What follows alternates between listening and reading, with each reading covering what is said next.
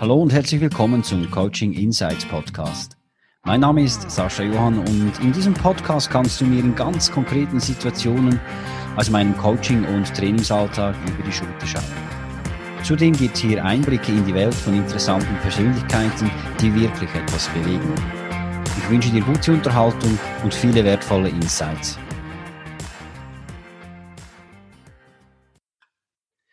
Simon Hinnen ist Mediencoach, Sie ist in Luzern in der Schweiz aufgewachsen und vor gut einem Jahr mit ihrer Familie nach Stockholm, Schweden ausgewandert. Dort ist sie auch heute noch tätig als Coach für Storytelling, Krisenkommunikation, Auftrittskompetenz und gibt dort auch vor Ort Einzelcoachings und Workshops. Simon, ganz herzlichen Dank, dass du die Zeit nimmst in dieser doch speziellen Phase, in der sich eigentlich die ganze Welt befindet. Bevor wir vielleicht auch ein bisschen auf den Sonderweg, den Schweden im Moment während der Corona-Krise geht, eingehen, das Wichtigste zuerst ein paar Worte zu deiner Person von dir. Ja, Sascha, ganz herzlichen Dank für die Einladung zum Interview. Ja, wer bin ich? Wie gesagt, mein Name ist Simone Hinnen. Ich stamme aus Luzern, führe seit sechs Jahren eine Kommunikationsagentur.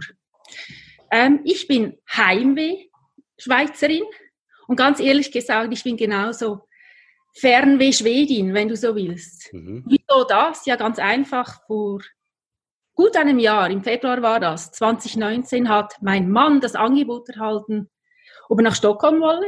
Okay. Jobmäßig, Job, jobbedingt. Und ja, klar, wir haben zugesagt, meine beiden Kinder und ich fanden es eine gute Idee. Wir nehmen das Abenteuer an und ganz ehrlich gesagt, dass es ein solches Abenteuer wird, das hätten wir nicht gedacht. Kann ich mir vorstellen. Kann ich mir vorstellen. Ja, wie erlebst denn du jetzt äh, als Schweizerin äh, die Situation vor Ort? Also die Schweiz, die hatte sehr früh relativ drastische Maßnahmen ergriffen mit dem Lockdown. In Schweden sind Grundschulen, Geschäfte äh, geöffnet. Ähm, wie hast du das erlebt? Man spricht ja gerne, wenn man über Schweden redet, und ehrlich gesagt, Schweden war in der vergangenen Zeit oft in den Medien, spricht mhm. man vom schwedischen Sonderweg. Mhm. Ehrlich gesagt, ich würde nicht vom schwedischen Sonderweg sprechen, sondern von einer Art Lockdown Light. Mhm. Warum? Der schwedische Staat, der setzt auf sehr viel Vertrauen, er hat Vertrauen in seine Bürgerinnen und Bürger. Und er hat im Prinzip viel weniger Restriktionen äh, einberaumt, als ähm, wir beispielsweise hier in der Schweiz haben. Das heißt, Personen ab 70, die sind dazu angehalten, zu Hause zu bleiben. Das ist die erste Regel. Und die zweite ist, dass ähm, größere Menschenansammlungen ab 50 Personen zu untersagen sind. Das sind die beiden Punkte. Und alles andere hat man, wie du sagst, offen gelassen. Das heißt, Restaurants sind offen, Einkaufszentren sind offen, Sport. Also unsere Kinder wären jetzt eigentlich in Schweden im Sport. Mhm. Und genauso sind die Schulen offen. Also unsere Schule, unsere beiden Kinder sind an einer internationalen Schule, die ist eigentlich auch offen. Nur hatten wir die Möglichkeit, dass wir Homeschooling machen durften. Mhm. Bis jetzt. Mhm. Jetzt ist es aber so, dass wir gerade letzten Freitag äh, das aufgeboten halt, erhalten haben, es gibt kein Homeschooling mehr, kein Skype-Unterricht, ihr müsst im Klassenzimmer äh, erscheinen. Und für uns bedeutet das jetzt, wir müssen zurück in, nach Schweden. Mhm. Also ihr seid jetzt aktuell, seid ihr ähm, in, in Luzern und werdet dann nächste Woche zurück nach, nach Schweden reisen. Das ist richtig. Wieso sind wir in Luzern in der Schweiz? Wir sind einerseits in der Schweiz, weil wir eigentlich Ferien machen wollten in der mhm. Schweiz. Und es gibt einen zweiten Punkt, und das ist, als in der Schweiz der Lockdown kam, da wurde uns mulmig. Und das ist auch so, oder? Wenn die Schweizer Firma, die schwarze Firma meines Mannes, die hat dann halt auch diese Medienberichterstattung gelesen und bekam zusehends Angst um uns. Mhm. Genauso unsere Eltern. Und mhm. du weißt selber, wenn man weiter weg ist, man kann die Situation nicht wirklich einschätzen. Mhm. Man liest die Medienberichte und hat das Gefühl, wow, in Stockholm, da sind Dutzende Menschen in den Straßen und in den Cafés. Mhm. Klammer auf, das ist nicht so, ich würde meinen, ein Drittel der Bevölkerung, der ist nicht auf der Straße, bis die Hälfte sogar. Okay. Also ohne Restriktion, die befolgen halt einfach die Regeln, die sie so sehen aus anderen Ländern, Klammer zu. Und aufgrund dessen, aufgrund dieser Medienberichterstattung kamen dann, wie gesagt, unsere Eltern Angst um uns mhm. und auch die Firma war sich ein bisschen unsicher. Sie ist ja für unsere Sicherheit verantwortlich, weswegen wir dann vor rund drei Wochen ähm, entschieden haben, okay, wir gehen jetzt trotzdem in die Schweiz. Mhm. Und jetzt nach Schweden in den Hotspot Stockholm. Okay, ja, das, äh, das äh, übt bestimmt auch so gewisse oder löst gewisse Gefühle aus. Ich habe gestern, ich mache mach das ganz schnell einmal auf den Bildschirm, gestern da so eine äh, in, in der Sonntagspresse so eine, eine, eine Grafik gesehen. Also man rechnet ja eigentlich, wenn Schweden den Kurs so weiterfährt von Anders Signal, dass äh, bis im Juli gegen 100.000 Menschen sterben. Er selbst rechnet ja damit, dass äh, Anfang Mai drei bis vier ähm, Prozent der Bevölkerung ähm, infiziert worden ist. Ein paar Wochen später sogar äh, habe ich mir hier aufgeschrieben, 50, 15 bis 20 Prozent. Das heißt also, dass das Ganze dann irgendwo enden würde bei 30 bis 35 Prozent. Und ähm, nach seiner Aussage, Aussage von Anders Tignell, äh, wäre dann eben Schweden auch auf eine mögliche zweite Welle gut gerüstet. Jetzt, wenn man ja diese Zahlen anschaut, äh, macht das ja bestimmt ein bisschen Angst, nehme ich an äh, denke auch euren Angehörigen, die hier halt die Schweizer Zeitungen lesen. Was, hatten, was lösen denn solche Meldungen bei dir, bei euch aus? Für mich ist match entscheidend, je weiter du weg bist von der Krise, und ich rede jetzt von der Stockholmer Krise, wo wir wohnen, umso weniger ist, ist es einfach, das überhaupt einschätzen zu können. Wir hören auch nur ähm, aus dem Radio, lesen Zeitungen oder Berichterstattung und müssen dann abschätzen, ja, was heißt jetzt das? Wenn man dem Ministerpräsidenten, dem schwedischen, zuhört, mhm. der hat ja vor etwa zwei, drei Wochen ziemlich drastische Worte dann gewählt, mhm. hat gesagt, es wird Tausende von Toten geben. Das wäre mhm. dann deine Grafik, die du hier auf, äh, aufgezeigt hast. Mhm. Ähm, wenn man anders, anders Signal zuhört, dann tönt das ja etwas anders. Mhm. Also der hat ja jetzt gerade formuliert immer wieder, ähm, wir haben das Plateau erreicht, das geht jetzt wieder runter mit den mhm. Zahlen. Und wenn man dann die Zahlen anschaut, und das erstaunt mich immer am meisten, mhm dann haben die Schweden eben nicht so signifikant höhere, ähm, mhm. eine signifikant höhere Todesfallrate. Also die haben jetzt vielleicht pro Tag 40, 50 Todesfälle. Mhm.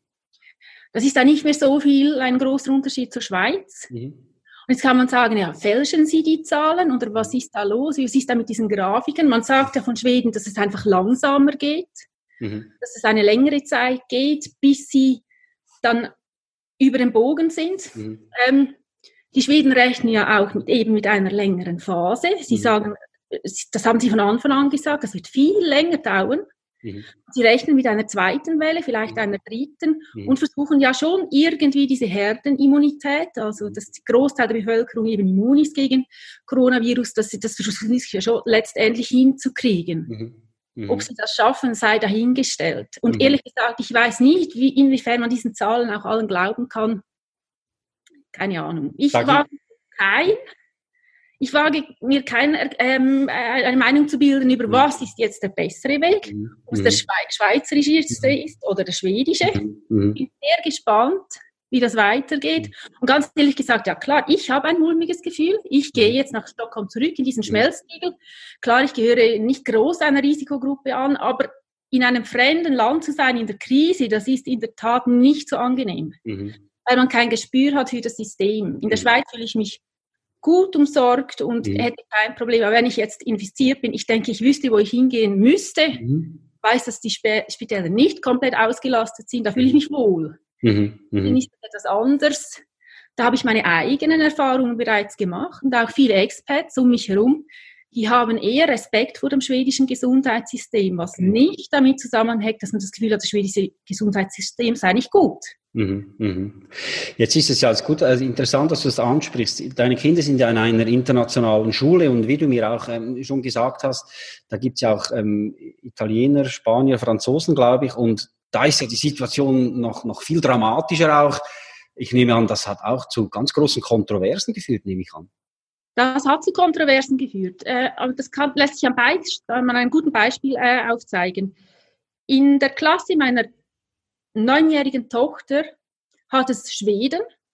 Das sind meistens Botschafterkinder, die, da, die in unserer Klasse sind. Es hat Schweden und es hat eben die anderen Expats, die du aufgezählt hast. Mhm. Als das Ganze begann mit Corona, je nachdem, ob es der Franzose war oder der Spanier oder der Italiener, dann, wenn sie zu Hause als das Ganze irgendwie über Bord lief und nichts mehr funktioniert, die haben unmittelbar reagiert, die haben sofort ihre Kinder aus der Schule genommen. Okay. Und alle Restriktionen, die die Länder zu Hause ergriffen haben, mhm. wollten sie kopieren, auch in Schweden. Ja. Dasselbe im Prinzip bei uns, als die Schweiz diesen Lockdown, Lockdown angeräumt hat.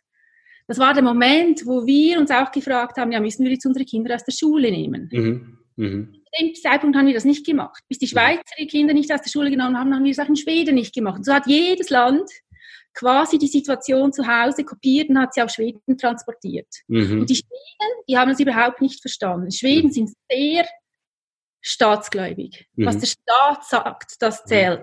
Mhm.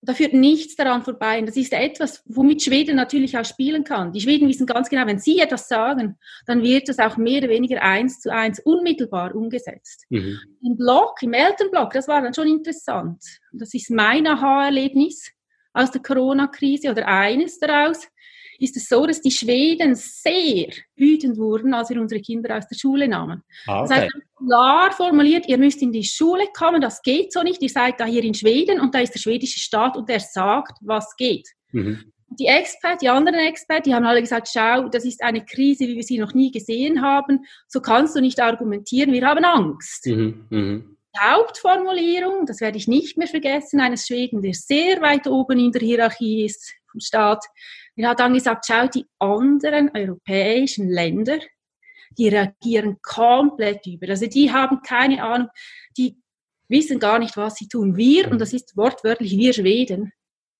wissen, wo es lang geht.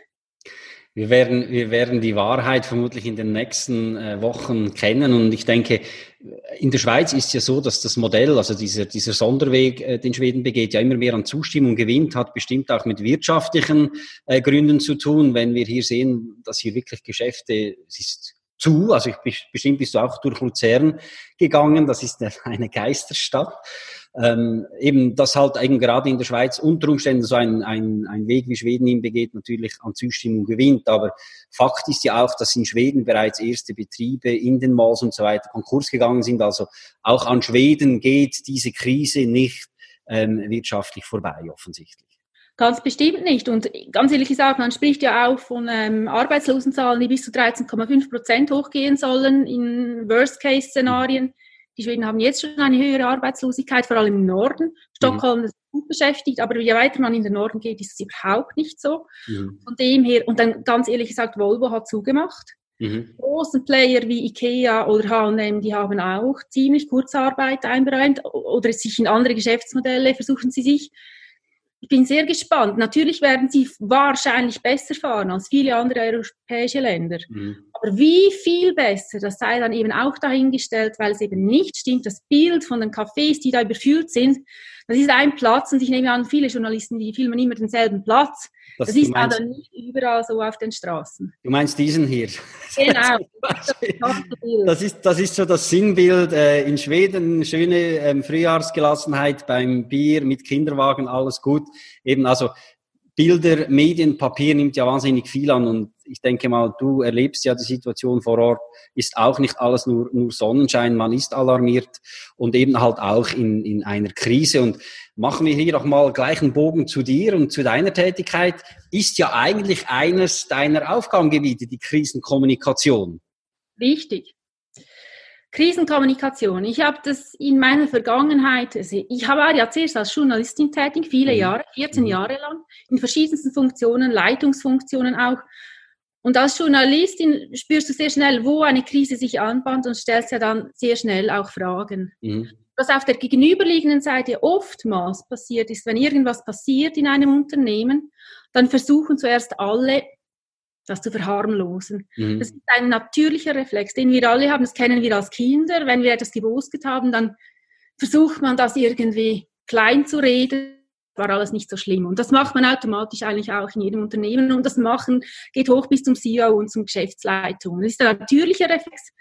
Und hier versuche ich als Krisenkommunikationsexpertin wirklich Gegensteuer zu geben. Das heißt, dass ich Unternehmen und Fachleuten sage, stopp, wenn ihr in eine Krise hineingerät, dann ist es das Dümmste, was sie machen können, wenn ihr zu verheimlichen versucht, wenn die Medien einmal angebissen haben. Mhm. Weil da kommt niemand mehr sauber raus. Mhm. Wenn das nicht nach dem ersten und zweiten Schritt, wenn es da noch gelingt, so knapp, oder? Dann gute Journalisten, die recherchieren weiter und die mhm. finden einfach das Problem, das Haar in der Suppe. Und von daher empfiehlt es sich wirklich, klar zu kommunizieren, sich zu überlegen, wie kommunizieren wir, nur das zu sagen, was man weiß, keine Vermutungen irgendwie preiszugeben, sich auch nicht unter Druck setzen zu lassen, mhm. eben anberaumen, wenn wir wieder orientieren, wenn man mehr Fakten zusammengetragen hat, die interne Kommunikation ja nicht zu vergessen mit den Mitarbeitern. Mhm. Da gibt es Dutzende von Dingen, an die man sich halten und die man ähm,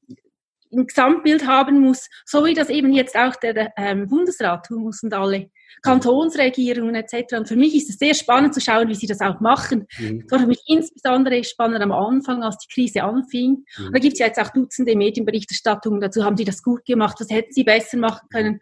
Und ja, klar, im, nach der Krise ist man immer gescheiter, was man alles besser hätte machen können. Was ist denn, was ist denn dein Urteil, wenn du die Kommunikation jetzt eben als Profi auch beobachtest und vor allem ein, ein, ein eigentlicher USB, den du ja hast, du warst selbst Journalistin und berätst jetzt eigentlich ähm, Personen, die eben von hartnäckigen Journalisten dann unter Umständen auch oder mit hartnäckigen Journalisten konfrontiert werden. Also du kannst irgendwo wieder ein Bild von beiden Seiten machen.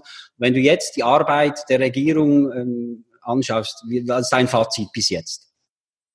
Persönlich finde ich, dass der Bundesrat wirklich eine Top-Krisenkommunikation bis jetzt gemacht hat. Und da unterscheide ich jetzt klar, ich rede jetzt nicht vom Inhalt, ob sie da die richtigen Maßnahmen ergriffen haben und so weiter. Da bin ich ja auch nicht Epidemiologin und auch nicht Fachexpertin. Aber rein von der Kommunikation her finde ich, dass sie das gut machen. Mhm. Sie wirken auch als Team. Da heißt es wieder, hinter den Kulissen laufe das anders. Ich finde, sie wirken kompakt. Sie sagen, was man kommunizieren kann und was man nicht kommunizieren kann. Sie machen keine Versprechungen. Mhm.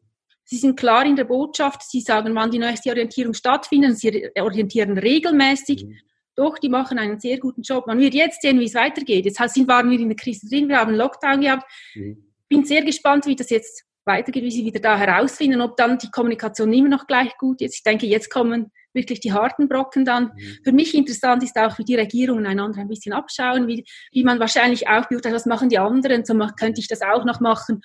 Und eigentlich ist das quasi, also dem Virus kann man nicht viel Gutes absprechen, aber eines ist diese Krisenkommunikation, die Regierungen und die Behörden lernen sehr viel, was gute Krisenkommunikation ist. Mhm. Sehr interessant. Also wenn äh, jemand oder ein Unternehmer oder eine Unternehmung oder eben auch Verantwortliche sonst ein Thema haben in einer Krise, in einer schwierigen Situation, dann bist du sicher eine sehr gute ähm, Anlaufstelle in dem Sinne und ist ja auch egal, ob du dann wieder in Stockholm bist oder in der Schweiz bist. Ja, habe ich auch gelesen. Du machst sowohl Coachings in Stockholm, da komme ich nachher gerne noch schnell darauf zurück, aber eben dein Weg führt dich auch immer wieder zurück in die Schweiz, deine Arbeit. Das ist richtig, weil ich habe das ja, ich habe das nicht mal geplant, dass ich das in Stockholm anbiete. Ich bin nach Stockholm gegangen, habe gedacht, so jetzt erst die Kinder, die müssen in der Schule zurechtkommen mit Englisch. Der Mann, der muss im Beruf zurechtkommen ich schaue mal, wo ich bleibe. Nein, wer mich dann kennt, der weiß schon irgendwo, wenn es mir langweilig wird, dann komme ich auf sehr viele Ideen und habe möchte dann auch umsetzen. Und dann mhm. bin ich relativ schnell im Umsetzen, probiere aus, teste, schaue, was funktioniert und was nicht. Und so ein, ein, ein, ein, ein Workshop, der, der muss auch erst anlaufen in Stockholm. Aber ich habe gemerkt, das Interesse für Stockholm ist da. Es wäre eine gute Kombination, um das mhm. zusammenzuführen, ein mhm. bisschen Kulinarik und eben diese Workshops und ein bisschen Spaß soll auch noch dabei sein und so ist es ein gutes Package. Mhm. Nun kam natürlich Corona. Ich hatte jetzt zwei Workshops, die sind gut angelaufen und hatte jetzt aber auch Anfragen, ob ich zurück in die Schweiz komme und das anbiete, war aber alles noch vor dem Lockdown in der mhm. Schweiz und es ist ein bisschen alles durcheinander gekommen. Und ich schaue jetzt, wie das weitergeht. Ich mhm. lasse mich da nicht unter Druck setzen mhm. bin Gott sei Dank nicht finanziell davon abhängig und schaue jetzt Schritt für Schritt, was kann ich jetzt anbieten, was passt, was passiert, passt momentan überhaupt nicht mhm. und versuche mich so anzupassen der Krise und dem Virus. Machst du denn die Workshops äh, für äh, Personen, die in Schweden leben oder kommen da Gruppen zu dir nach Stockholm? Und also zu welchen Themen? ist nachher noch ganz wichtig, zu welchen Themen natürlich.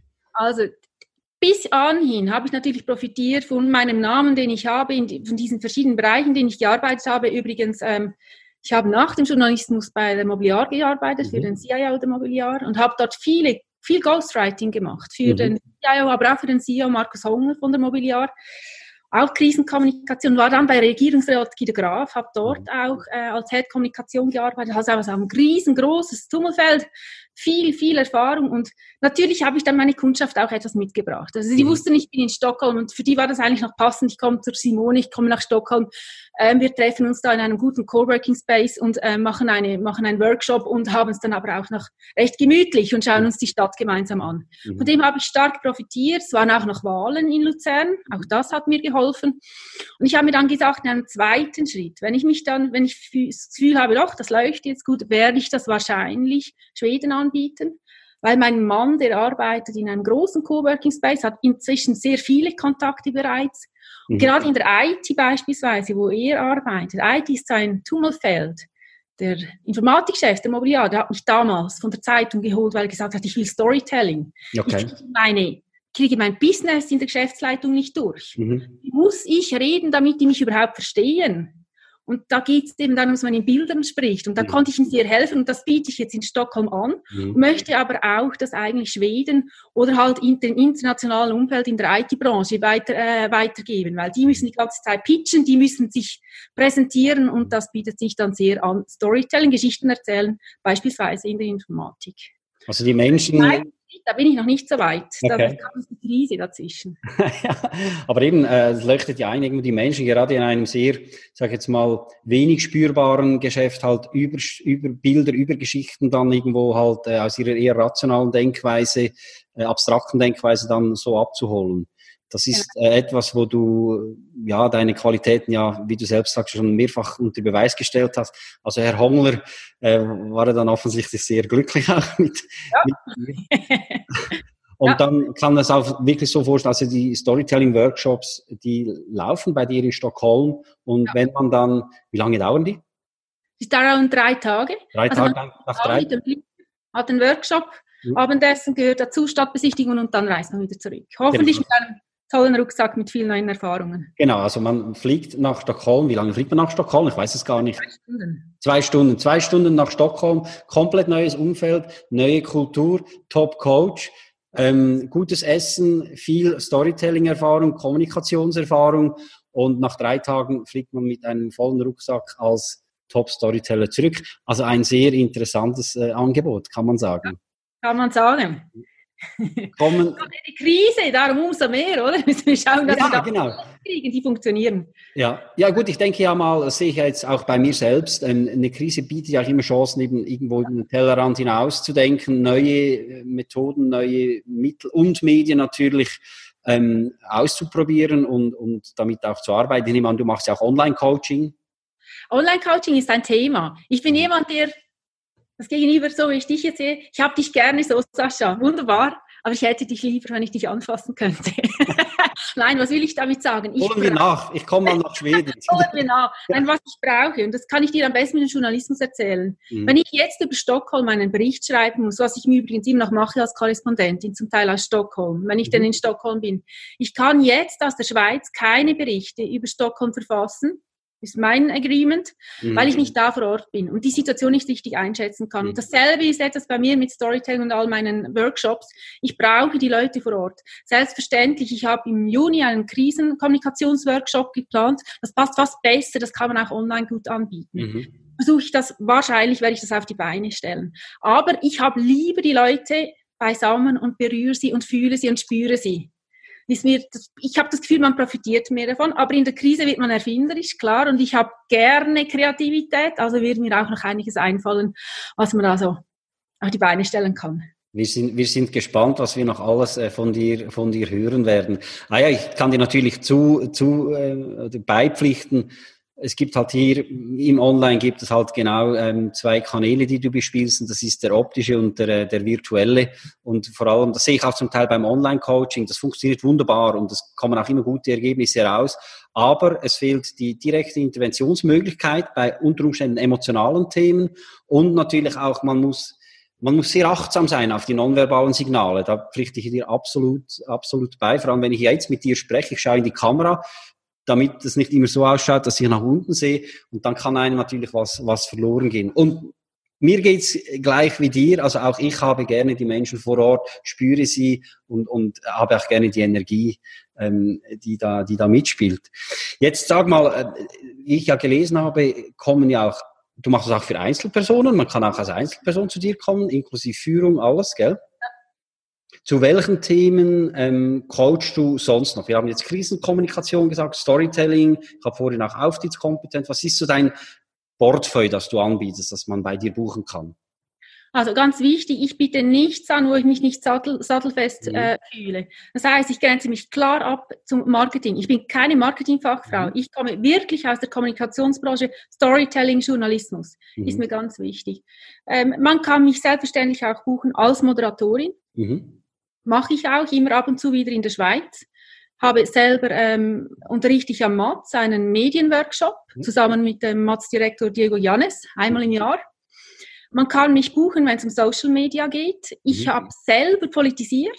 Mhm. Vergangenen Frühling hat man mich angefragt und habe hab, hab, ähm, das einfach spontan zugesagt. Na klar, ich nahm an, ich werde nicht gewählt, aber ich habe mir natürlich sehr viel Mühe gegeben.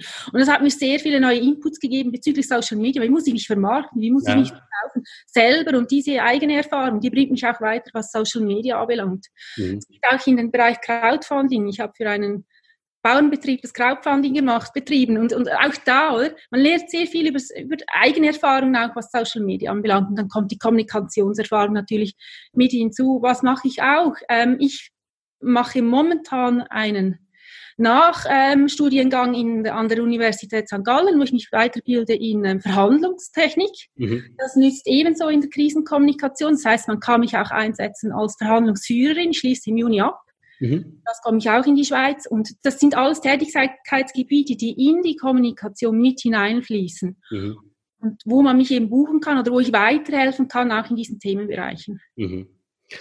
Also eine breite Palette an Kommunikationsmöglichkeiten von einer Kommunikationsfachfrau. Ich werde auf jeden Fall in den Show Notes, also hier hinten ist das Logo, von äh, Simone Hinnen. Ich werde auf jeden Fall in den Show Notes ähm, die Links reintun. Auf deiner Webseite ist ja auch ein Blog, wo man äh, auch nachlesen kann, eben wie du auch noch heute journalistisch tätig bist. Und ähm, wie gesagt, äh, wer jetzt auf den Geschmack gekommen ist, wer eine wirklich kompetente und gute Beratung in den Bereichen Kommunikation, Storytelling, Auftrittskompetenz, Verhandlungsführung sucht, Geht auf die Webseite von Simone, nimmt mit ihr Kontakt auf. Ihr habt es gehört, es kann in Stockholm sein, absolut lohnenswert. Vielleicht nicht heute und morgen, aber sehr bald hoffentlich wieder. Oder eben, Simone, wie ich verstanden habe, bist du auch regelmäßig in der Schweiz. Richtig. So, zum Schluss unseres Gesprächs möchte ich dir natürlich gerne das letzte Wort geben. Und was hast du den Leuten, die jetzt da draußen unser Gespräch anschauen und zuhören werden, äh, noch mit auf den Weg zu gehen zu sagen? Was sind deine Botschaften? Das geht um die Krise. Ich habe selber in meinem Lebenslauf, das habe ich jetzt nicht erwähnt und möchte ich auch gar nicht, eine Krise erlebt, eine große Krise. Krise, das klingt total platt, aber es ist so, Krisen bieten ganz viele Chancen. Mhm. Man muss sie einfach packen. Ich meine, wir wissen nicht, wie das jetzt mit der Wirtschaft weitergeht und ich denke, darüber reden wir auch gar nicht gerne, weil wir alle das Gefühl haben, wow, was da noch kommt. Mhm. Die Gesundheit ist das eine, aber da wird noch ein großes Paket auf uns zukommen. Aber aus der Krise, wenn man an sich glaubt, mhm. wenn man fokussiert ist auf dies und sich auf seine eigenen Stärken besinnt und einfach nicht aufgibt und weitermacht, mhm. dann bietet die Krise ganz viele Chancen, die man sonst in unserem, in unserer Schweiz, wo wir auch etwas pragmatisch mal sein können und uns nach hinten lehnen können, selbstverständlich, wir haben viel geleistet, da sind wir uns das nicht gewohnt und mhm in der Krise die Chance packen, nicht aufgeben, positiv denken und weitermachen und es kommt gut, garantiert. Ganz herzlichen Dank, da gibt es absolut nichts mehr hinzuzufügen. Simone, schön, dass du die Zeit genommen hast. Ich wünsche dir eine gute Rückkehr zurück nach Stockholm. Ein tolles Leben in Stockholm, tolles Arbeiten, tolles Wirken. Es kommt Spannendes auf uns zu. Ich freue mich darauf, mitzuverfolgen, wie es bei dir weitergeht. Und ich bin ganz sicher, wir werden uns auch hoffentlich bald einmal mit den Familien. Unsere Kids sind ja zusammen in die Schule gegangen, kann man auch noch sagen zum Schluss. Äh, hoffentlich bald einmal wieder live treffen. In dem Sinne alles, alles Gute und bis bald hoffentlich. Das wünsche ich dir auch, Sascha. Alles Gute. Danke vielmals. Vielen Dank fürs Zuhören. Wenn auch du eine Antwort auf ein konkretes Thema suchst oder du dich selbst, dein Team oder deine Unternehmung weiterentwickeln möchtest, Wende dich gerne an mich über meine Website saschajohann.com.